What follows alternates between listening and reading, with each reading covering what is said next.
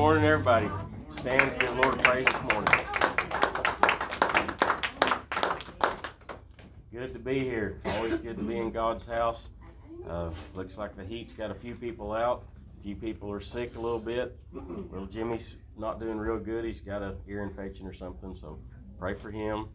Uh, there's a lot of others out, but we're here. We're going to learn the Word, and we're going to move forward and see what God has for us. And so let's pray. Lord God, we just thank you for this day. We thank you for all your blessings. And we just ask for your anointing to, to flow freely throughout this building, in our hearts, in our minds, in our lives this morning, Lord God. We need your anointing. We need the presence of your Holy Spirit, Lord God, stronger than we can feel him now. Lord God, we just need your blessings in our life. Open our hearts, minds, ears, and lives, Lord God, to receive things new from this word. Enlighten us with your word. We just thank you for this chance to be here and all your blessings in our lives. In Jesus' name, amen. Amen. Amen. Dismissed to class. How's everybody doing this morning? Okay. Fair enough. Kind of one of those weeks, huh? Well, it's good to see you regardless. I'm glad that you're here.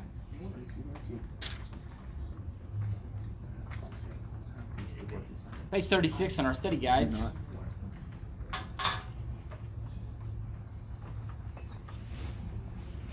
Maybe I just asked the wrong question. Maybe I should just ask, is everybody alive this morning?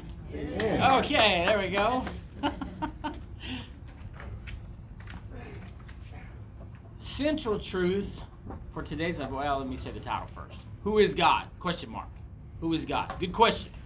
Good question. Now you would think that that's not a good question because you're thinking, well, I mean, I'm in church, you know, I know, you know, I went through the whole process. I know who God is. Well, probably so. I want to talk about some pretty interesting versions of God that people have uh, this morning. And people do have a tendency to view it from that angle. And so we're seeing something today um, across our country and especially in Christianity is what is the real version of God? Who is the real version of God? That's what we're going to be talking about this morning. And I think we need to distinguish that because therein lies one of the biggest problems is that people are coming up with a version of God that they want to worship and they want to claim is going to be their key to entering into heaven. Pastor's been talking about this lately. I think it's it's very, um, I guess, pertinent to the day that we realize what is the real way to heaven, who is the God that we serve, and are you serving that God? So, um, such truth is because God is creator, every person is morally responsible to Him. That's okay. I agree. So we, and I'm not going to get into the depth of it, but we we've also said in the past that you can't really be moral without the moral giver. It's impossible. You, you can't do it, which leads me to always say that that's why I believe we've ended up in the in the place that we're at in our country today is because we've tried to choose a, per, a, uh, a, perception of morals, something that we think looks good. This looks good to us. Uh, and then we go with it. It's got to be morality defined by God, and then you have to choose the moral giver in order for it to all flow together. But you can un- unpack the, the, the, morality from the uh, morality giver. All right, so under let's get started. People who are generally familiar with the concept of God often mention God in a casual way. They mention prayer, especially in a time of crisis or suffering. And they may even talk about how they hope the man upstairs is taking care of them. But yet, such people often have no personal relationship with God. For them, he is at best only an impersonal figure. This lesson will explore the nature of God and his involvement in the world he created, thereby helping believers better uh, prepare to explain the realities of God to a godless world. All right, next paragraph. How do you answer the question, Who is God? In today's culture, people answer this question in a multitude of ways. Atheists say there is no God. Agnostics argue that you can't know if there is a God. Those who embrace Hinduism, Islam, and Buddhism answer the question far differently than Christians. So, who is God? And what should a person's relationship with Him be? Today, you will discover how the Bible answers the important question. As you study this lesson, think about your own view of God and how it may need to be adjusted to more accurately reflect the biblical description of Him. So if you get a little bit of an, uh, an insight there, it's like, okay, so what are we, what version, how do I know what version of God I'm serving? Well, it's got to be a biblical version. It's got to be the biblical version of God. It cannot be a version that you and I have come up with.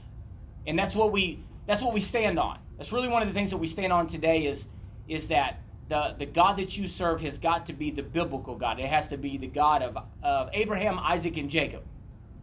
It's got to be that God. It, it's it's got to be the, the, the God that created all things. And that's a theme, too, biblically. Uh, our God is the creator of all things, right? He's the creator of all things. He's, he's uh, not just a father, but he's also a creator. Um, our, fa- our God has a son right? Oh, yeah. Our God has a son. Now, now, believe it or not, there's a bit of uh, there'd be some controversy uh, in some faiths where they would say, "We we serve we serve the same God." And the question that you has to be asked in other faiths is, does your God, if you that's what the claim is, because there are some faiths that claim that they serve the same God of Christianity. Does your God have a son and did he die on a cross for sin? That's the question. Because in most cases, the answer is no. No, no, no, no, no. No, but we serve the same God. No, if your God, if your God does not have a son named Jesus that died on a cross, then you and I ain't serving the same God. Amen. And that's that's that's how you separate a lot. That's how you separate people who say they say we, we serve the same God, so we've got this in common. No, no. Let's let's get down to who your God really is. My God has a son. My God is the, the creator of all things that causes separation, okay? And so, yeah, you know, it, it's uncomfortable. And the reason I'm telling you this is because I actually had this debate when somebody had to, was defending um, was the Islamic faith, and he said, "Hey, I talked to an Islam, uh, an Islamic, and they they they do they serve the same God we do, and, and we had just decided that we weren't going to argue and fuss over or over any of this." I said, "I mean, that sounds really good, but you need to ask him if his God has a son named Jesus. And if I actually watched some video footage of, of people doing that, and they adamantly say, no, he does not have a son. Yes, he has a son. And this is what usually causes the friction. Well, most of the time, Christians don't want the friction, right? But I want the truth. I want the truth. And if, and if we can't if we if if we're not willing to, and I'm not telling you to go and, and cause trouble and to make things happen, I'm just simply saying that if we're not willing to stand up and and have these conversations with people now, what makes us think that we're going to have it in a world of conflict? I mean, Pastor's been talking about it lately, and it is. I, I feel like, in a sense, it's kind of slipping away from us. It is. It's kind of it's slipping away. I think we'll probably have a realization at some point that we waited too long to say anything. And I'm not saying, I'm not necessarily talking about the person on the street per se, but just the vocalization of what truth is. That this is wrong and this is wrong and this is wrong. These are things that we do not do. This is what Christianity stands for. The church has been quiet. It has for a long time. I uh, come up here on a Sunday night and I showed you guys some statistics. I don't. Some of you may have been here or may not have. We had some statistics and we were looking at uh, just the simple church attendance statistic starting in the 1940s, and then looking at the way it flowed from the 40s till now. it's like a quarter of what it used to be in the 40s right now. You think, what happened? Well, I mean, a lot of things happened. But truth got kind of washed in the back somewhere in the 60s. They took prayer out of school. Um, there were a lot of things that happened, and the voice, the voice of the church grew silent. We don't want no trouble. We don't want no trouble. Well, I mean, the way the way I'm starting to see it now is that I guess trouble's going to come knocking at my door before I finally realize there's trouble. Now I don't want that, but it didn't have to come to that either. the, the word Christian, I mean, it, it starts out with Christ. Yeah. Jesus was the Christ. Mm-hmm. He was the sacrifice, the whole foundation of Christianity falls on that. Mm-hmm. If, if, if there's not a son, there's not a Christ, there's not a death, burial, and resurrection, there's no Christianity. Yeah, there's none. Well, in, in, in Christian, and that's what I where word Christian was derived from was shortly after Jesus ascended, and there was that persecution of the current church at that time. Well, calling them Christian was actually mockery. They were mocking them. They were calling them Christians, and it was supposed to cause a wound. Well, it stuck. And throughout the through hundreds and hundreds of years, thousands of years, now we're called Christians, and we're proud of it. I think that's kind of interesting how that works historically. Okay, so uh, let me keep moving here. Um, we need to know the biblical God in order to show him to a godless world. That's one of the things that I got from the text that we're reading this morning in this introduction is if you don't know if you're not if you're not referring to the real God, how can you ever show him to a godless world? If we've got an idea of God, Amen. uh, we call this mental assent. It's this idea. I got this idea of who God is. I, uh, I got this idea that uh, He's a good God, or, or He's big, or He's loving, or whatever, whatever. And yes, maybe some of those things are biblical, but it doesn't matter. It's kind of like uh, it's kind of like if you say, "Hey, do you know so and so down the road?" Well, I don't. I, I don't know him, but I've heard of him. What have you heard of him? Well, here he's a good person. I hear he's he's kind. He's a real kind man. Gives a lot. You see what I'm saying? I've heard of him, but I don't know him, and that's there's a big difference there. So we got to make sure we know the the right one. Um, and it says, "And do you know the God of the Bible, or do you know the world's version of God?" And so that comes down. That's the big million dollar question: is do we know uh, which version of God we serve? And so let's define that this morning. Page thirty-seven. Let's read our scriptures. Haley, if you don't mind. Genesis 1 1. In the beginning, God created the heavens and the earth. Psalm 19 1. The heavens declare the glory of God, the skies proclaim the work of his hands. Day after day they pour forth speech, night after night they reveal knowledge. They have no speech, they use no words, no sound is heard from them. Yet their voice goes out into all the earth, their words to the ends of the world. In the heavens, God has pitched a tent for the sun. Romans 1:20. For since the creation of the world, God's invisible qualities, his eternal power and divine nature, have been clearly seen, being understood from what has been made, so that people are without excuse. Ephesians 4:22. You were taught with regard to your former way of life to put off your old self, which is being corrupted by its deceitful desires, to be made new in the attitude of your minds, and to put on the new self, created to be like God in true righteousness and holiness. 1 Peter 1:15. But just as he who called you is holy, so be holy in all you do. For it is written, Be holy because I am holy. Acts 17:24. The God who made the world and everything in it is the Lord of heaven and earth and does not live in temples built by human hands. And he is not served by human hands as if he needed anything.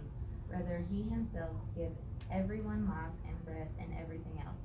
From one man he made all the nations that they should inhabit the whole earth, and he marked out their appointed times in history and the boundaries of their lands. God did this so that they would seek him and perhaps reach out for him and find him, though he is not far from any one of us. For in him we live and move and have our being. As some of your own poets have said, we are his offspring. Hebrews 11:6. And without faith it is impossible to please God, because anyone who comes to him must believe that he exists and that he rewards those who earnestly seek him. Amen. All right. Part one God is revealed in creation. When Moses wrote the book of Genesis, the Israelites had come out of 400 years of Egyptian slavery. So we know the story. You know it. You read it.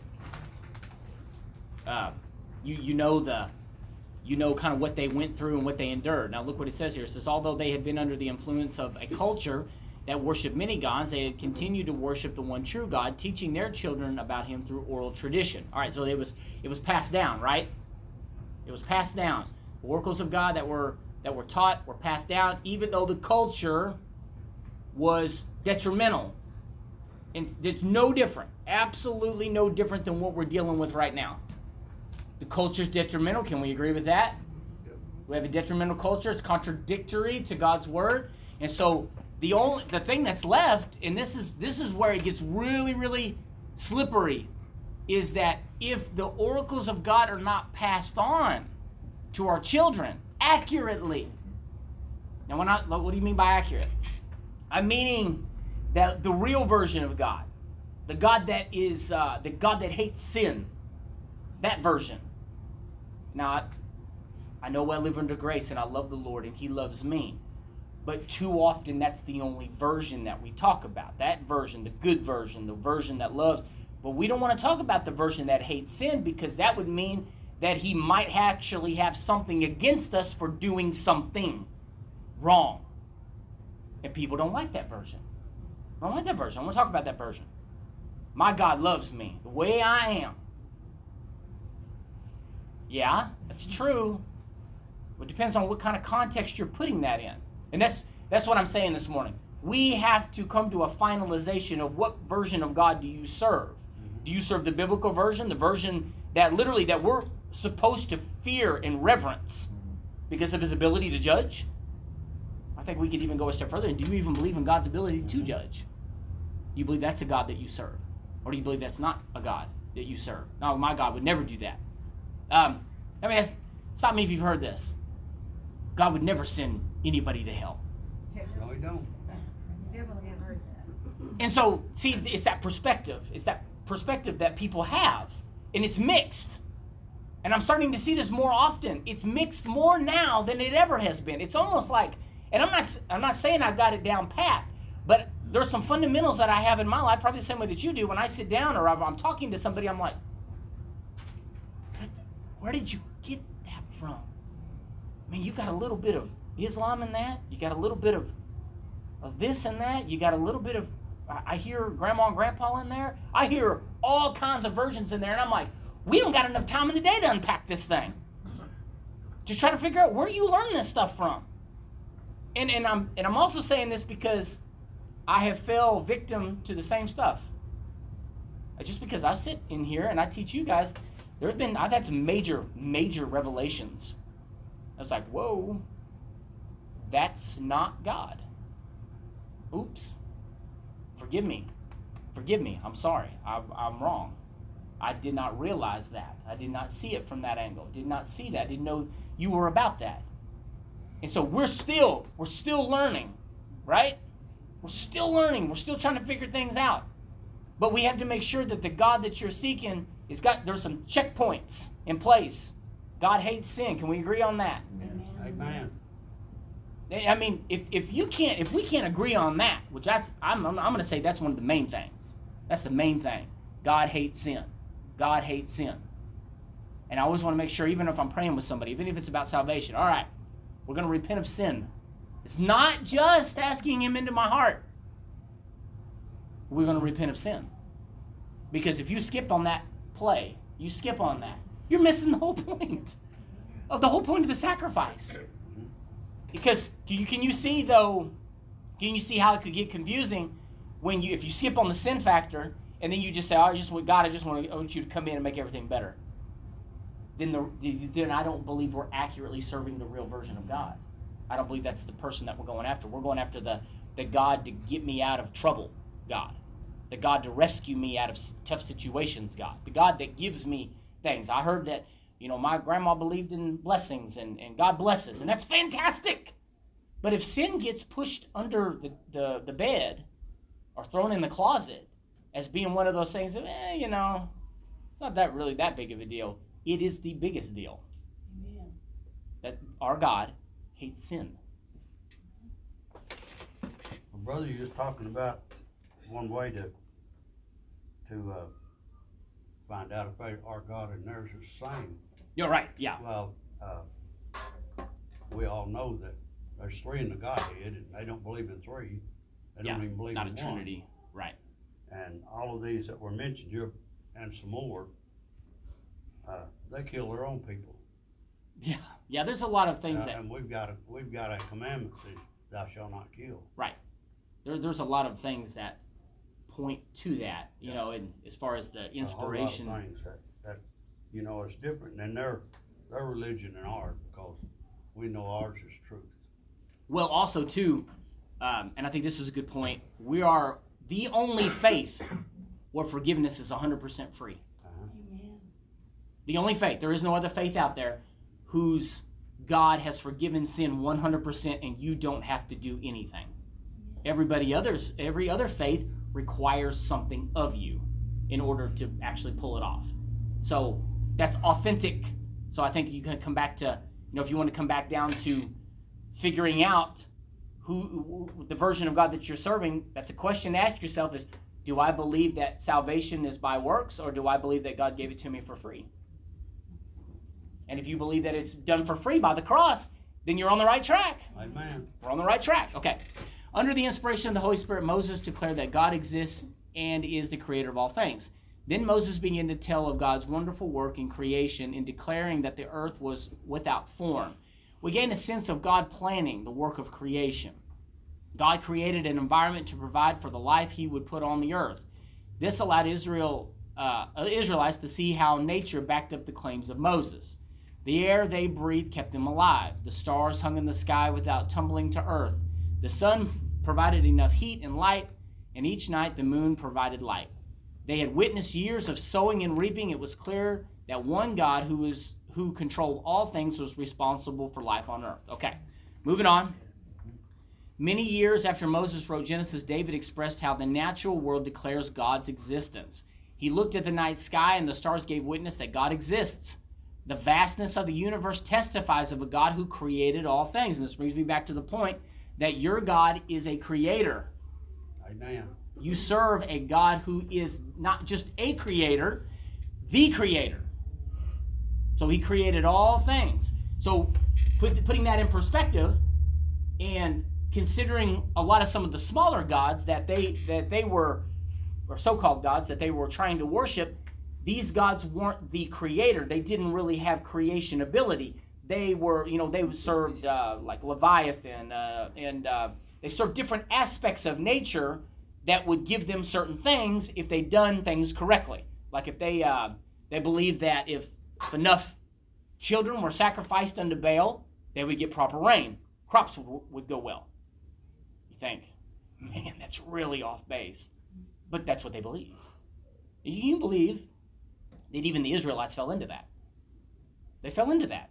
God's people fell into the sacrifice of children. That's kind of hard to believe. But if you study Baal and who he was and what it took to actually please him, and so when he said the Israelites fell into worshiping Baal, they were sacrificing their own children. It's absolutely uh, detestable. You think, how in the world did that happen? Now, a lot of people don't realize it because they never studied Baal. And look at the perversion, the sexual perversion of the things that we're actually doing. It's like, how could you fall off? We're no different. We are no different. And and and I'm not saying it's going to happen that way, but if you don't believe that abortion is directly connected to this type of sacrifice, then you're blind. It's absolutely attached to it. Go ahead, Jim. Sorry. Brother, this, this one place up here, I, I wanna read that again, it says, uh, and they may even talk about how, how they hope the man upstairs is taking care of. Oh yeah, I was going to make a point on that, but that's That- yeah. that is, uh, I hate that phrase. Yes, I do too. I hate that. My brother used to use that summon, and I'd get so aggravated at him, and, uh, I said, he ain't no man. He's the spirit, Yeah. and he's the creator. Yes. and you should have reverence to God. You shouldn't use the old man upstairs or Right. all that. that. That just that just gets my spirit. Yeah, and, I, and I'm the same way. So can, can we? What do you guys think about that though? I, when somebody says the man upstairs, not judge him, not judge him, but someone who knows God personally doesn't call him the man upstairs. Amen. That's just not a phrase, a terminology, or a phrase that I refer to him as. But I'm seeing a lot of that, and people refer. He's like, "Yeah, the man upstairs has been taking care of me." I'm like, "Do you know him? I mean, do you know him? Because that's that's the difference right there. Have you met his son? You really need to if you haven't. You see, there's so there's so many things there, and and I I don't I want to tell you how to witness, but don't let people slide. Don't let them slide. Now more than ever. Now more than ever. Hey, let me ask you a little bit about this. You prayed. Let's talk about this. And a lot of people, if, it, if it's uncomfortable to them, you know what it's like to talk to a believer. You know what it's like to go to somebody and, and, and get and, and you hear them say something, you're like, hey, you know, I heard you mention that. Or I see your shirt. And then you can tell they just beam. Oh man, yeah, I love the Lord. I love the Lord. And you know you're on the same ground. You know you are. Um, I I believe if we don't do it now, we're going to lose a lot of stuff. Not today, and maybe not tomorrow, but the, the wheels are already turning to take so much away from us as God's people. Into and to um, they're trying to put you in your place. You haven't figured that out. They're trying to put you in your place uh, to the point where uh, listening in on on your uh, checking your Facebook page, making sure you're not saying anything anti this and anti that. Hello? We wake yet? It's here. It's here. The opportunity that you have tomorrow to go and talk to somebody or to speak to somebody or let's get this thing straight, you may not have soon. You may not have that. And I am not. I'm telling you, I am not. You ask Misty. I'm not somebody that wants to sit and talk about how bad things could get. I'm not that person. I don't do that. But I also am I'm I'm solely sold out to facts. And when I see things happening right in front of my face, I'm absolutely not going to deny that. I'm not to I'm not to lie to you about where I think this is going. I'm not to lie to you that I really think that our opportunities are being taken as we speak and it's slipping through our grasp. And I don't know if the fight is with us. I don't know. I still think there's a fight left, but I think it's our children that are to have to deal with it. And they're to have to be the ones to make the decision. Now, if that don't if that ain't the worst fear of all, I mean, isn't that what you wanted the whole, your whole life? You raise kids. Isn't that what you wanted? I just wanted a better life for my kids. Well, guess what? Now they're staring them in the face and they're dealing with the thing that we would not deal with. Somebody had their hand up. Go ahead, Steve. When you first started this, you're talking about history and passing the truth Yeah. down to our kids. They're actually trying to change Yeah. history yes, they are. in, in, in what they teach our kids hmm in the schools and, and colleges and all the other. they're- Mhm. It's it's just pure manipulation. Yep. All all to try to take God out. And not and not just take God out because that was like truth. They're taking the truth. I think they did that back in the 60s and 70s. I think they pulled that off. Back- I think they got it out, and now it's now they want to uh, penalize you for believing that. It's like it's you know everybody's okay with being diverse until you mention Jesus. Everybody's fine with bringing in other faiths and religions until you mention Jesus, and then they want to. Well, we're gonna we can't have you doing that. We can't have you talking like that. You're offending people. You're hurting people. Oh my goodness, you you sensitive fairies. You're gonna have to get past it. you guys know I'm being, I'm being respectful, but that's where we're at. Okay, let's keep moving. David also declared that God is everywhere, omnipresent. Thank you. Thank you for always being everywhere. He identified God as spirit. In Genesis, the term spirit also refers to God. God exists as one in three distinct persons. The Father is God, Jesus is God, and the Spirit is God. It's absolutely true. There are not three gods, but one. There are three in one. We agree with that, right? It's a biblical Amen. definition of the Trinity. This is known as the Trinity. The scope of this lesson is not large enough to explain the Trinity. Absolutely not. But David was referring to uh, the God of creation. He was referring back to the God who creates all things as a creator. Unlike pagan gods, our God cannot be limited or controlled. He loves us and wants the best for us. Even David looked at his own body and saw it as a testimony of God's goodness. So, I mean, it's kind of like uh, today, as far as like in business and stuff, if you want to get a hold of a product or something, you got to go back to the person who patented that thing, the creator. He put a patent on it. This is mine, and and you have to pay royalties if you want to use that. If you create your own, you put a patent on it, you put your name on it, and you're the creator. Well, that's that. It goes all the way back to the root of it. Well, I mean, think about it. Isn't that what you really want? Is to serve the one who created all things. I don't want to serve the one who's in charge of the ocean alone. I don't want to serve the one who's who's in charge of just the sky or the sun coming up and setting. This is what they believed. A God was in everything. I want to serve the one who created everything. That's the one I want to serve.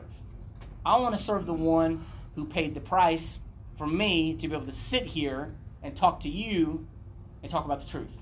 That's the one I want to serve. I don't want to serve no one else. So we want to go right. I want to go right to the top, and that's the one I want to serve. And is there an option? No. There is no option. It's not a God buffet. Okay? It's like, well, I think I'll choose this one. I'll choose this one. You remember when they brought in the Ark of the Covenant and they set it in front of Dagon? And they come in the next day, and Dagon had fallen flat on his face, the statue, and which was obvious that there was no other God before me. You're not gonna. And what they believed was is more gods the merrier. We'll have all these gods, and we'll stick them in this this temple area, and we'll worship who we want to worship when we want to worship them.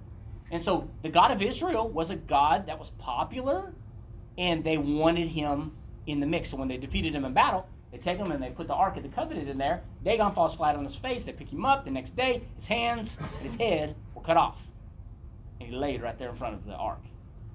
Now, if that ain't if that ain't proof, I don't know what is.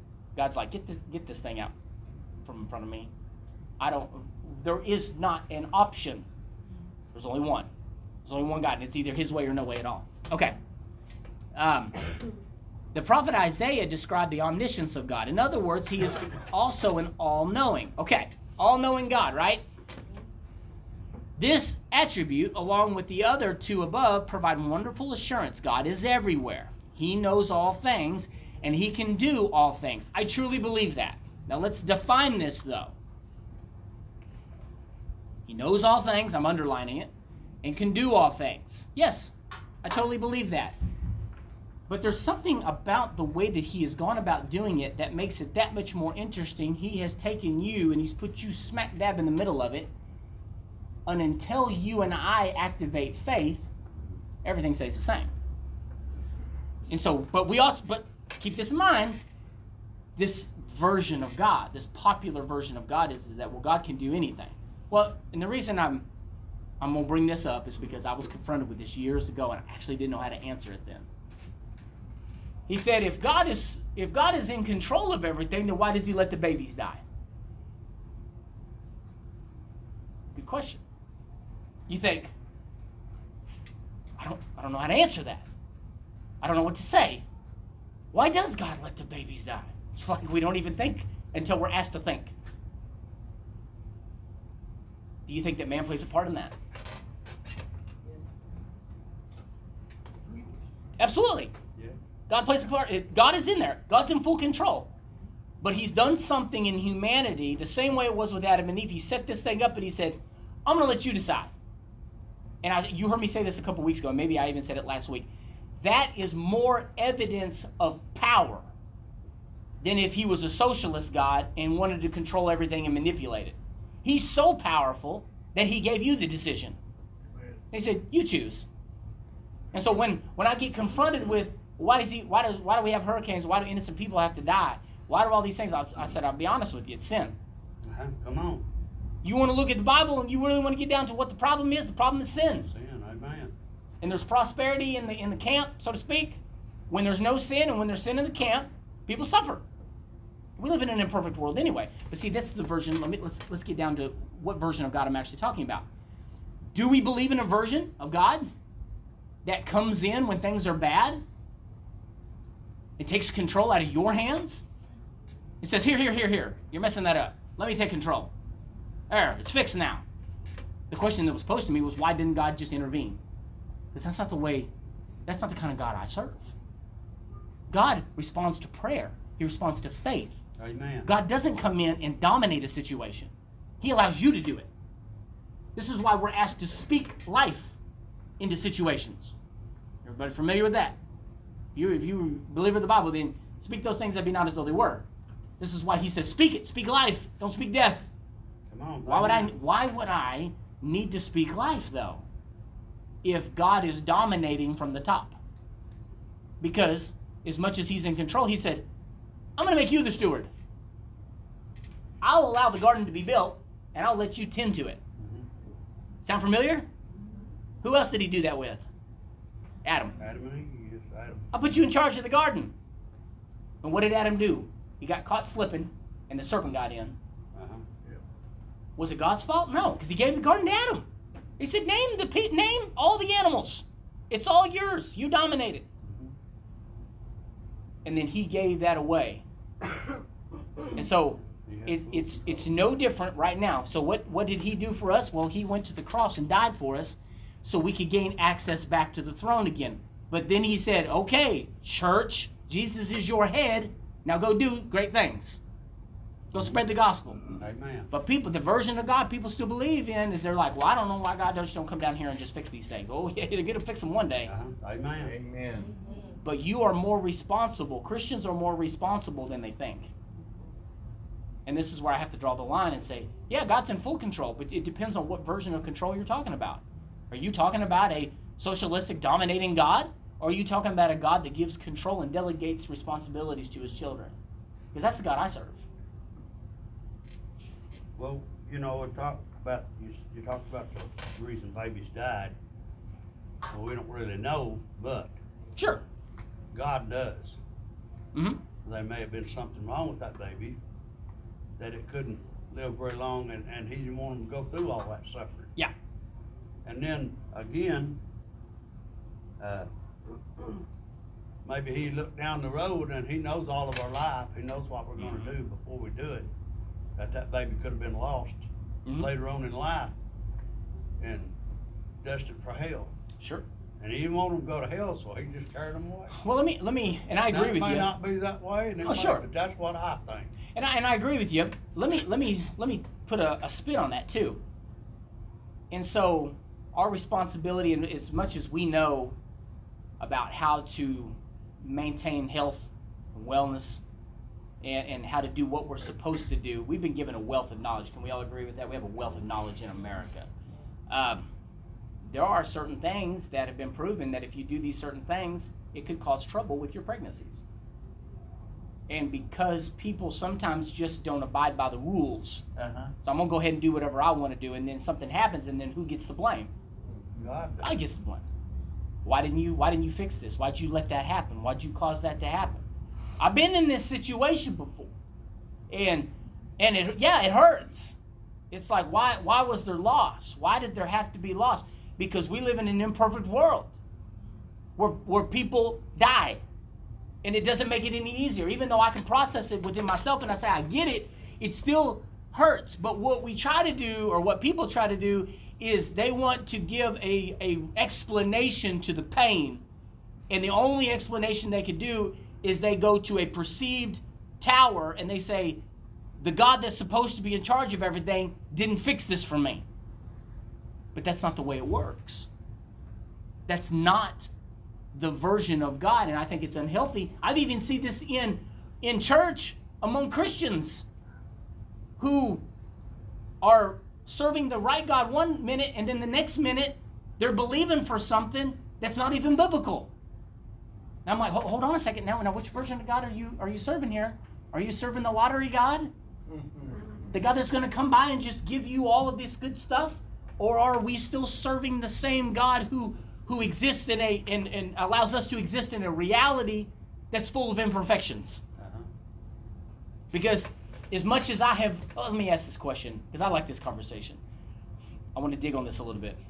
How many of you have ever, uh, you believe that God ever spoke something to you, spoke something in your life that was going to happen, and as as you begin to work towards that, you you were actually more disappointed than you were thrilled because you realized that there were so many strings attached to what actually come with it.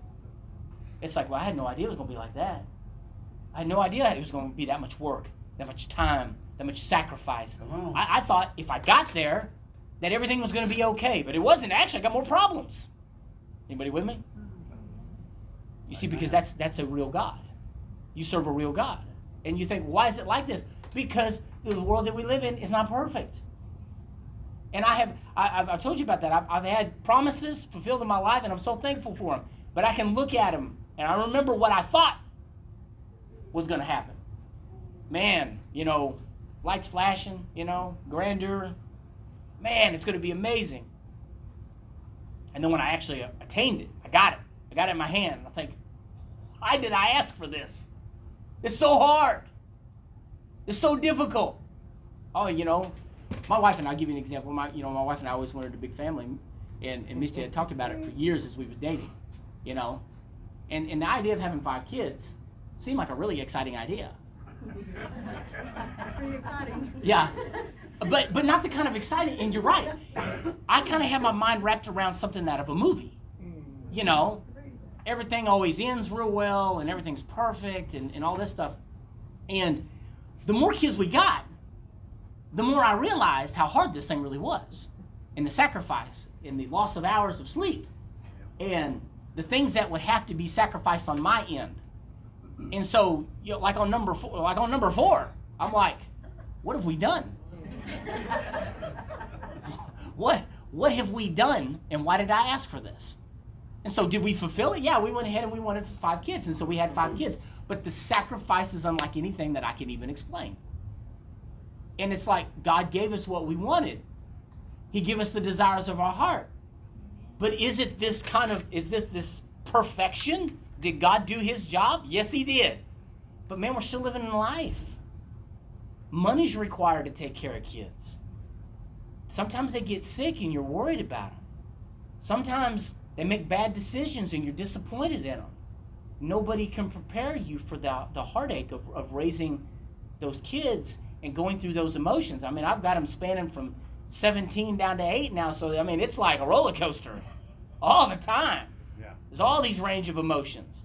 I'm saying that because I know that each one of us, we, we, we believe God's working in our life. We want to see God work in our life. But make sure that you're believing for realistic things and that the thing that you're wanting and desiring is going to come as a package. It's going to come with disappointments. It's going to come with heartaches. It's going to come with difficulties and strife and, and, and problems. And, and if and as when I was younger, I thought that as God put that thing in my heart, that if I could attain it, that all the problems would be left behind. Oh, yeah. No, no, it created more. But see, I love my God today more because of that. I love Him because He said, I'll never leave you nor forsake you. I'm with you. I'm with you. I'm with you in your struggles. I'm with you in your situations. Does God come through in different times and rescue us from situations? Oh, yeah. yeah. yeah, He does. He's a great rescuer. Can I explain to you why it's not formulistic? Can I explain to you why it doesn't happen immediately? No, I can't. I can't. I, I can't explain that. I, I, I cannot give you an answer. But all I know is is that God still loves us. Amen. We're in this together. We're doing it. He said, I'm not going to leave you. So he's with me, right? He's with you. Amen. Dealing with your stuff. It's none, none of it's perfect, but it is good. It is good. Okay, let's keep moving. Well, I can answer the question. Okay. That's life. Yeah, well, that's life. It is. I'm in section two, right? Stop it. Yeah, top of section two. Let's let's let's uh, let's get this going. During the time that Paul wrote to the Romans, the Jewish leaders saw no reason to accept Jesus as their Messiah. They had the law as well as the interpretations of the law. They believed that if they lived according to the law, their actions alone would please God. He explained that God requires a relationship of faith with God, a matter of the heart. Okay. And I was thinking about this and it's easy for me to read the story and then to judge. Think about the transition that had to be made from the old covenant to the new covenant. They had an old co- covenant belief system, right? They understood the law. They had the law. They had it right in front of them. This is what they referred to. This is what the Pharisees were for. And, and I know the Pharisees get a bad rap, and of course they didn't handle the, the, the approach of Jesus well, but their job was to be uh, teachers of the law and to make sure that everybody was doing according to the law because if you didn't, then what would happen? Curses. God would bring destruction. So they were always they were always trying to make sure that everybody was doing what they were supposed to. Now, of course, they added their own stuff, which wasn't good. But I can't imagine how hard it was to go from the old covenant belief system to a new covenant belief system because all of a sudden then everything changed. Jesus came, died, was rose from the rose from the grave, and then all of a sudden they said, "Okay, all that stuff we was doing before, stop. No more sacrifices. We're not doing that no more." And, and, and I know that it's easy for me to read and say, "Oh, you idiots, what were you doing?" Well, why didn't you just accept it? It was right there in front of your face. Oh my goodness, we, we do the same stuff. Amen. It's right in front of our face. And sometimes we still deny it. It's right. It's so easy, right? You know, think about it if somebody was reading your story as a book. Think about it if your whole life was a story and they, they could read it from a book. You'd be called idiot too. Someone would be like, What were you thinking? I can't believe you would do that again. But And again. the, the transition of coming from the old covenant into the new covenant and then supporting that everything was coming by faith now and not by law. That we didn't have to do anything anymore. That we were just going to follow this christ and put our faith in him. He would forgive us of our sins and then we could be free. That was a total man that was a totally different gig. It's totally different well i mean think about this and this is not the case and it will never be the case but you know how we believe now. We believe the Bible. But what if God's plan was He come along and said, all right, we're going to redo everything? We're going to redo everything. What if it was to go back to the Old Testament? Let me ask you guys this. What if we were to go from here and then go back to the Old Testament times? And God come along, come in and He said, all right, we're switching everything back to the Old Testament. How hard would that be? Oh, so that means that we're going to have to, John's going to be sacrificing a lot of animals. And it's got to be the right animal. And it's got to be the perfect animal. It's got to be the best animal. It's got to be the best, depending on what you need, depending on what you need forgiveness for. Imagine the headache that come with that. And so we gather one once a year. I think it was once a year. Once a year for this atonement. And the priest is going to go. He's going. John's going to come in here and make the sacrifices. He's going to do all of that. You don't get to approach God anymore. I think, man, now, so think, they had to go through this. There's a transition, huge transition. The law did indeed inform people as to what is right and wrong in God's eyes. The law was always designed to point, right? That's what the law was designed to do. It's still good for it today. For people that have this belief system that, well, the law doesn't really have any place. Yes, it does, because it still points. It still points. You can still point to it. Does it, is the requirement still in place? No. You've been covered by the blood. But the Old Testament still does a great job, the, old, the law, of pointing of what's right and wrong. The law did indeed inform people of which was wrong, right and wrong in God's eyes. But the law could not save. That's the big one. It could not cleanse. Any who tried to follow the law for salvation would be found guilty on the day of judgment. Both Jews and Gentiles will stand before God. While Jews depended on the law and Gentiles had no concept of the law, yet they had a conscience that gave them a sense of right and wrong. But they could never become holy in themselves. They were instead darkened by the impact of sin. Thus, they became hardened to sin and indulged in every kind of sin and impurity. Who did that? What did it say? It says, Thus they became, who's they? Amen. Gentile believers. Anybody in here Jewish? Okay. That's your history. That's your history. You, as a Gentile believer, had absolutely no chance. And because of salvation, because of what Christ did, He grafted you in. You're part of the family. And will always forever be like that. Uh, culturally, if you want to call it culture, culturally speaking, I'll be forever grateful for that. He gave me a chance. He said, I'm, I'm going to graft you in. You don't know nothing about nothing. You're ignorant. To me, you're ignorant to what you're doing. You're ignorant to the whole thing. But I'm going to give you a chance. I'm going to give you an opportunity. I'm going to give you the same opportunity I gave my chosen people. Now you're my chosen people. Think about what has been given. Uh-huh. Okay. Amen. Paul reminded the Ephesian Christians that they should not live like the Jews or the Gentiles. They have been given a new way to live through their submission to Jesus. Amen. This is why unlearning your culture is so important.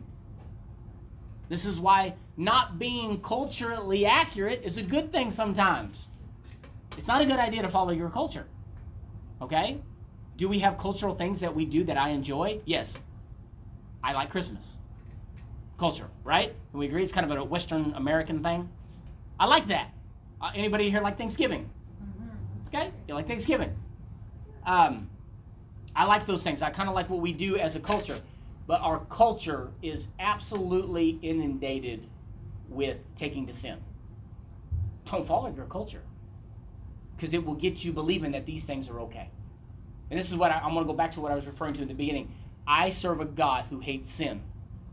He doesn't care if you're a Westerner. He doesn't care if you're from America. That means that makes no difference to him whatsoever. Amen. He said, I hate sin.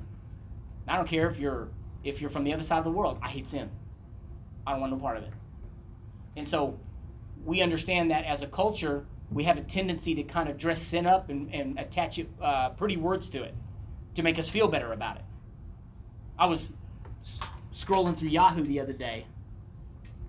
I'm going down through there and I'm looking at the the things that they want me to click on to, to, to read and putrid trash that they're trying to get me to click on till I can see what's going on in our world. I'm thinking, man, if this is what our where we're at right now, we're in trouble.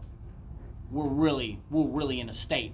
And if we're okay with these type of things happening, we're really far off the mark.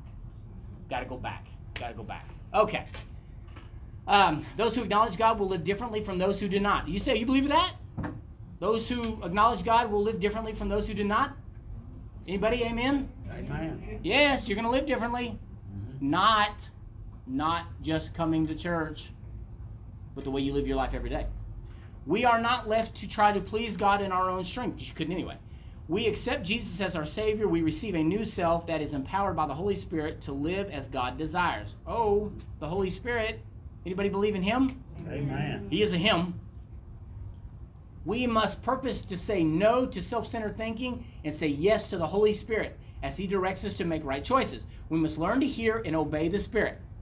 Someone tell me why you think that's important. Not forget the lesson. You tell me what you tell me what you think. Why is it important to follow the Spirit? And why is it bad not to? Someone weigh in. We've got a couple minutes here.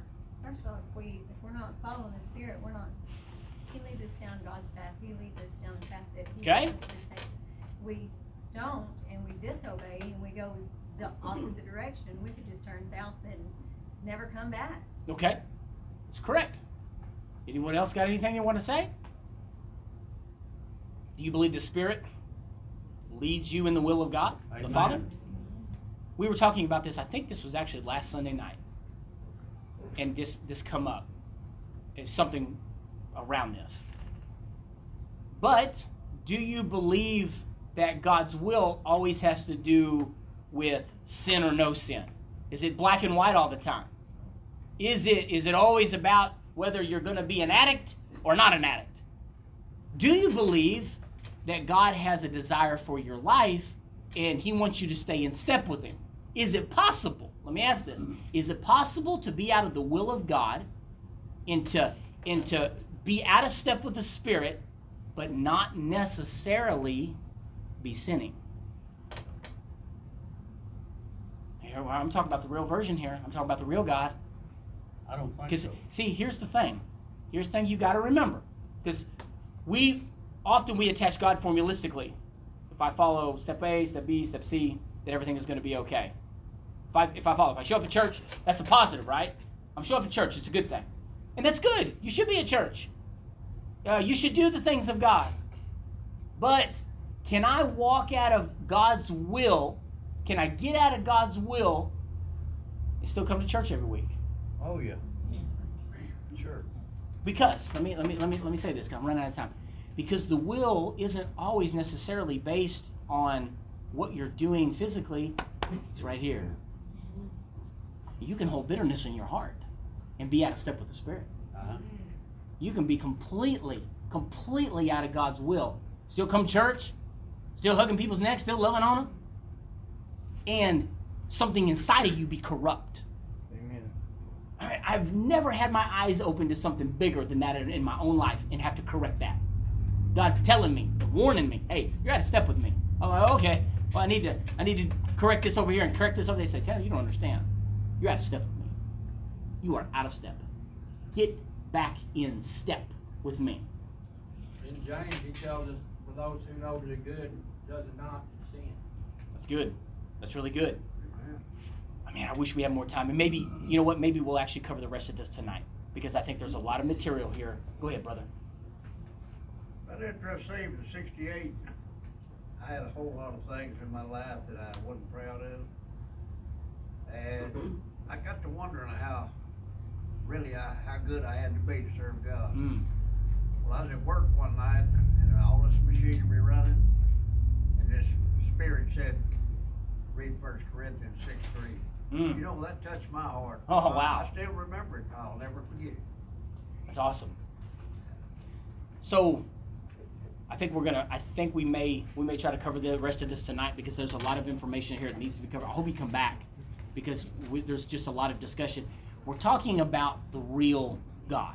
We're talking about the God that we that that we serve day in and day out. Not a not a not a not a God that we've made up, but the real God, the God of the Bible. Uh-huh, amen. And so uh, we're running out of time. I hope you guys enjoyed the, the, the discussion, uh, and I appreciate all the input. God bless you guys.